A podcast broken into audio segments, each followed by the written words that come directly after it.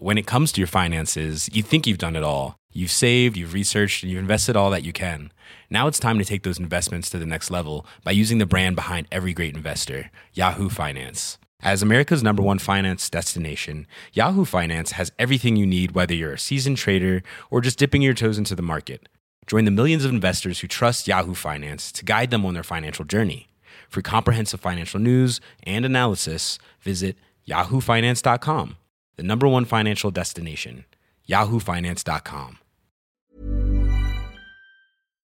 What's good, Internet? This is your host, Austin Walker, here with a new podcast from Vice that I want to shout out. It's called Vent Documentaries, and it's made by Vice UK. And it's a series about young people from London telling you the stories that they care about. In the episode you're about to hear, Khalil tells the sometimes hilarious, sometimes graphic, and sometimes painful story of what it was like for him to come into his queerness on the internet. He tells us about his life growing up with homophobic parents, and about how he had to learn about being gay alone, from making Sims characters have sex to signing up for online sexting forums. It is raw and personal, and it is very funny, uh, and it is worth a listen. And if you like what you hear, then you can subscribe to Vent Documentaries anywhere that you listen to podcasts. Peace. Vent. Introducing Vent Documentaries, a collaboration from Vice UK and Brent 2020, London Borough of Culture. Just a heads up from us this episode contains sexually explicit content.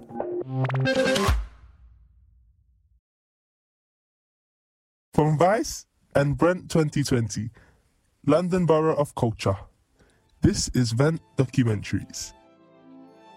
Young people from one London borough telling you the stories we care about. This is series two, where we're talking about love.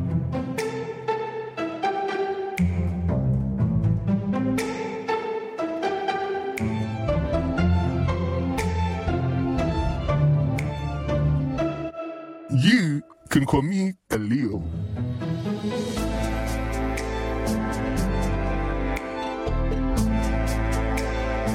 I used to go on this site, sextingforum.net is what it's called now. You go into the website, uh, gay Snapchat names, male seeking males, and then you can make an account very quickly and then post your advertisement for yourself. 17M horny and hungry for cock. Put your Snapchat on there. Snapchat horny for Harambe. And then just wait for people to add you. Loves dirty talk. Loves all ethnicities. Yeah, intersectional. Woo. Got veiny dick waiting to burst for you. Happy face. Ah, okay. okay, it's, not, it's fine. Like, who cares? It's just sexual. Everyone's sexual. I alternated the different you know, personas. 18 horny and athletic bottom. Okay, we're getting more specific now. Some of it is not true. I mean, some of it is true. 18 athletic college. I didn't make it to uni. I dropped out. So maybe that was a thing. Like, I don't know. Maybe these are the things that I was manifesting.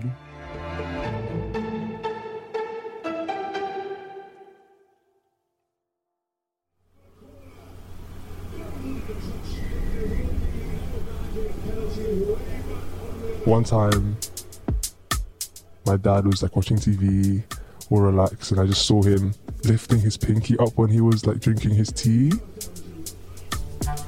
I don't know where I heard it, if it was a rumor or if I just made it up in my head, but like I was sure that like that was a thing that only gay people do, and that's like a gay sign, and like he was part of this gay society or gay gay club. And I got really scared. Like I ran upstairs. That was the first time I think I googled, re- searched what it means to be gay or look gay or do gay things, and I was scared that maybe like I, if he's gay, that means like I caught it from him or I like inherited from him. But I just didn't know. I didn't understand anything about gayness other than like just stuff I heard from others or rumors or stupid conspiracies. So I just thought I must have been part of this conspiracy, this gay conspiracy. That's when the shame started cropping up.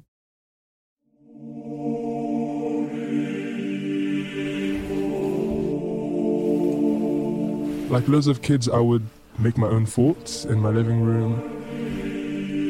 My mom had loads of like decorative blankets, and I had a special like yellow one and a special blue one that sometimes like when I would put together and the light hits at the right spot, it would create like this nice green haze in my special fort. it felt very like stained glass windows, kind of holy, but kind of yeah, it felt very special. There wouldn't be a door; you had to cr- like unravel the actual blanket and then just like crawl underneath if you really wanted to get in. So my parents weren't like they wouldn't do that.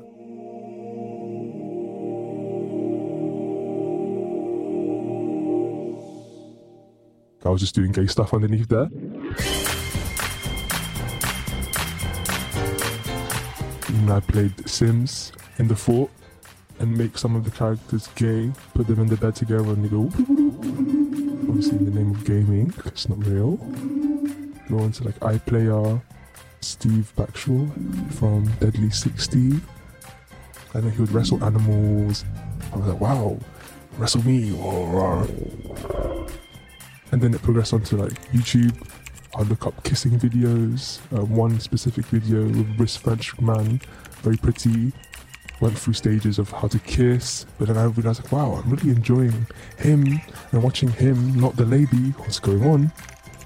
Then I eventually made it up to like the naughty sites, Naughty, naughty, naughty sites. like X videos, Naughty sites. um, Naughty, naughty, naughty sites. Pornhub.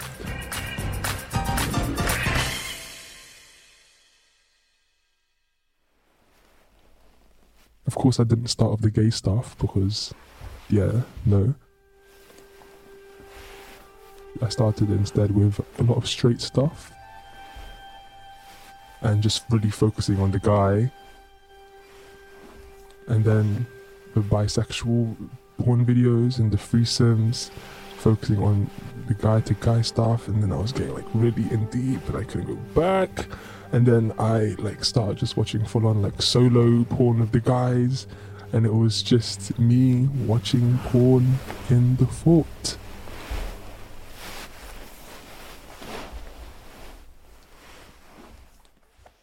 For a long time, I kept my queer internet self very separate from my real, straight presenting and masculine real self. In Islam, it says that it's fine to be having gay thoughts or evil thoughts, but once you act on it, then it becomes a sin and becomes a problem. So, in my mind, if it wasn't the internet, I wasn't acting, I was just interneting and it wasn't real, and I was just I was still being halal. I could just press X and delete, clear browsing history, and yep, that part of me is gone. My friend had like a difficult living situation, so he was staying at mine for like a few months. He had broken his phone, and I like had an old one. I think it was an iPhone 4, 5, I don't know, it was old. Um, I let him use my phone. He turned it on just started going on the internet and all of my tabs were still open, including a lot, a lot of gay stuff, man. A lot of gay pornography. For the first time, that internet world that I had created, that queer internet world, collided with my real world. It did become real and and it felt kind of cathartic to say I, I'm gay.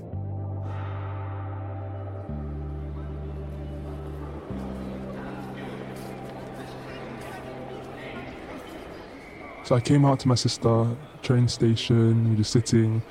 Um, I just started crying. And she was really confused.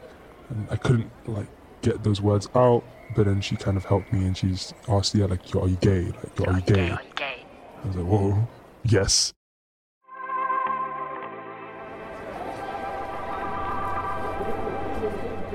I've, I've talked to her before a couple of times about coming out to my parents, and she says, no, don't yet. In my country's language, the word for gay is the same word as the word for coward. I think I internalized that. Like, if, if you are gay, you should hide in the sidelines and not be who you want to be and just cower and be a coward. I don't know. I know that hopefully things will change. I felt like when I came out, I had to like start afresh. I didn't know how else to do that other than just to scour the internet. My fake Snapchat account was Horny for Harambe. I was too scared to make that account on my actual normal Gmail. So I had another Gmail set up as well called um, skinoutyourpumpum at gmail.com.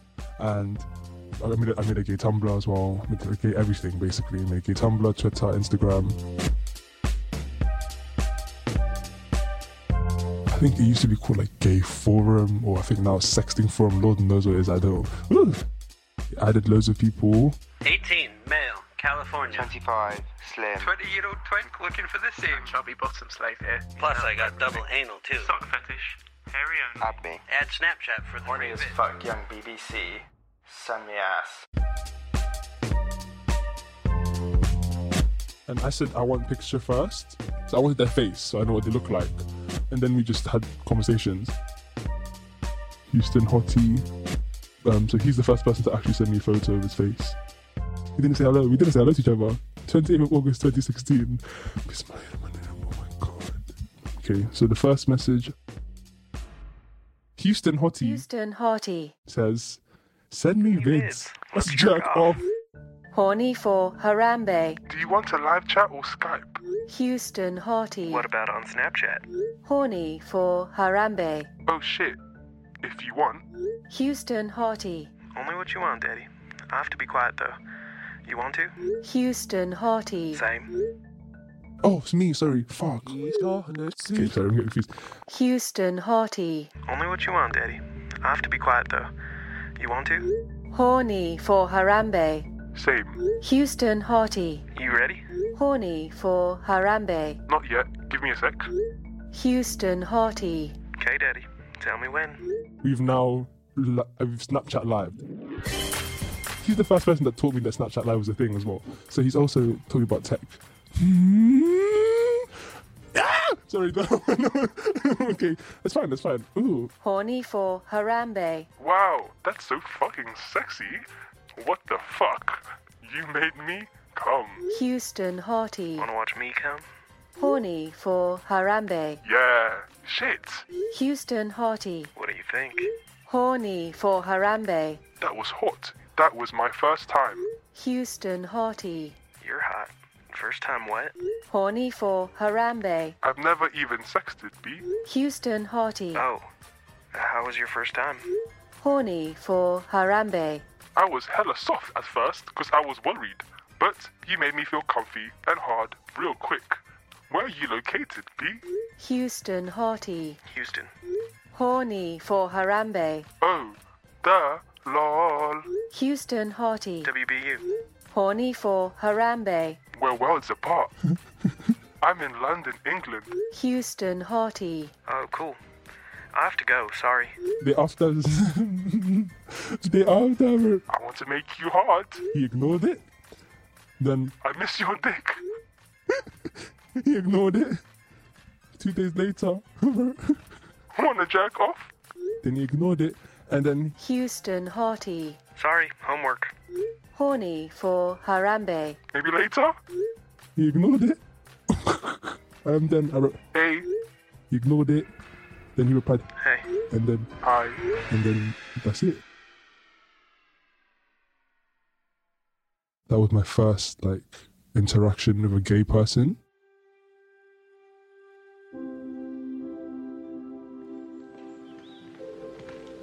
One of my friends they had when they were in primary school to get married in the in the school pitch on the grass, or they had like cooties and chasing each other. But like I never had any of that. Like I never had any romance reading more and philosophy and like queer theory and stuff. It's when they talked about like heterotemporality and the fact that there's difference between gay time and like straight time. Like I was like, yeah, this makes sense because I felt like I felt like a kid. I felt like a naive like five year old. I wasn't using my sense because this is the first interaction, a romantic interaction that I've ever had. Since I was on that sexting website in 2016, and obviously a lot has changed. First time that I felt like this is like a lot more was with my first boyfriend. And we did meet on Tinder. One of the first questions I asked him was, Are you looking for fun? Or are you looking for a man? His response I didn't expect at all. To be honest, he was actually pissed off. What he said back was that, like, no, I'm looking for someone to talk to a friend, and whatever happens, we'll see where that goes, and we'll see where that goes. And I was like, whoa. I didn't realize that there were other gay guys that actually wanted normal, not even normal, not say that those other conversations are weird, but it's just, I was so used to that that I didn't think that you could be different types of gay beyond that. We talked that night for a long time. Then we met with each other in real life. He wasn't out either to his family. So things got intense very quickly.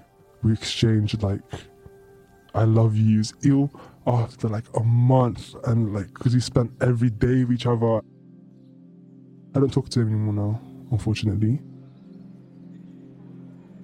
We were unhealthy for each other because we both didn't have many templates for what it meant to be a queer person that isn't a stereotype. The reason why we ended things was communication and not knowing how to communicate with each other. Because I think a lot of the times, like we became the templates for one another to how to communicate, and we were just internalizing and enacting all the stuff that we'd learned still, and it was coming up and it was showing. We're still trying to unlearn that, and I think we have to do that on our own first and unlearn all the biases that have been put on us and how to communicate. That will take a long time, and like I know he's going through stuff to help him and the right resources to help him and going through therapy and I'm going through therapy and we're trying to understand what is healthy communication. Um, but we need to do that on our own first as well.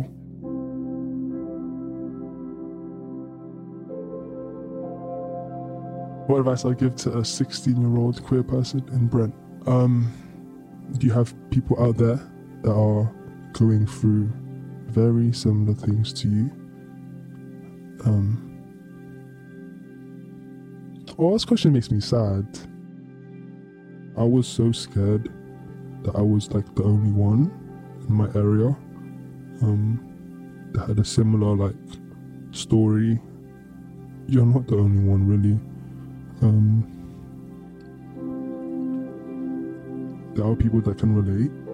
Um, it doesn't like the thing is it doesn't really matter. Like what I say words really don't mean anything. Like this is a podcast, which is amazing, which is great. We make posters, we make art, we make all of these beautiful things, but the reality is, is that like sometimes we just need help, and sometimes it's ugly, and sometimes it means things can't be like summed up in like pretty kind of packages. Like we need youth services. We need people to invest. We need people to invest in people on the ground that are actually doing work. Um, I'm happy that after eight months of being on a waiting list for NHS, now I can actually act and take steps to get assistance and real help. Like that's what we need. That's what we don't want people to talk about solutions anymore. Like there's there's gay queer people, especially of color, especially trans women, trans black women, they're dying. But we need to invest in actual change of people on the ground it's a collective struggle and collective kind of journey. Um, yeah, you're not alone.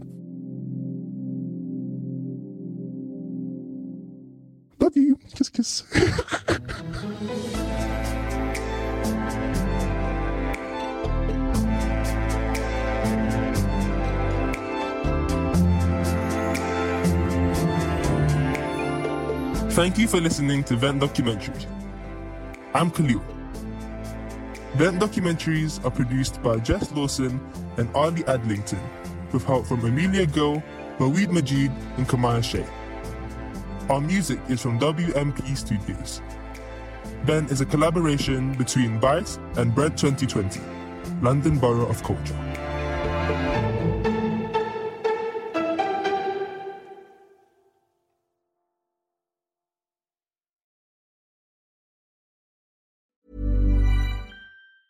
Hey, it's Danny Pellegrino from Everything Iconic.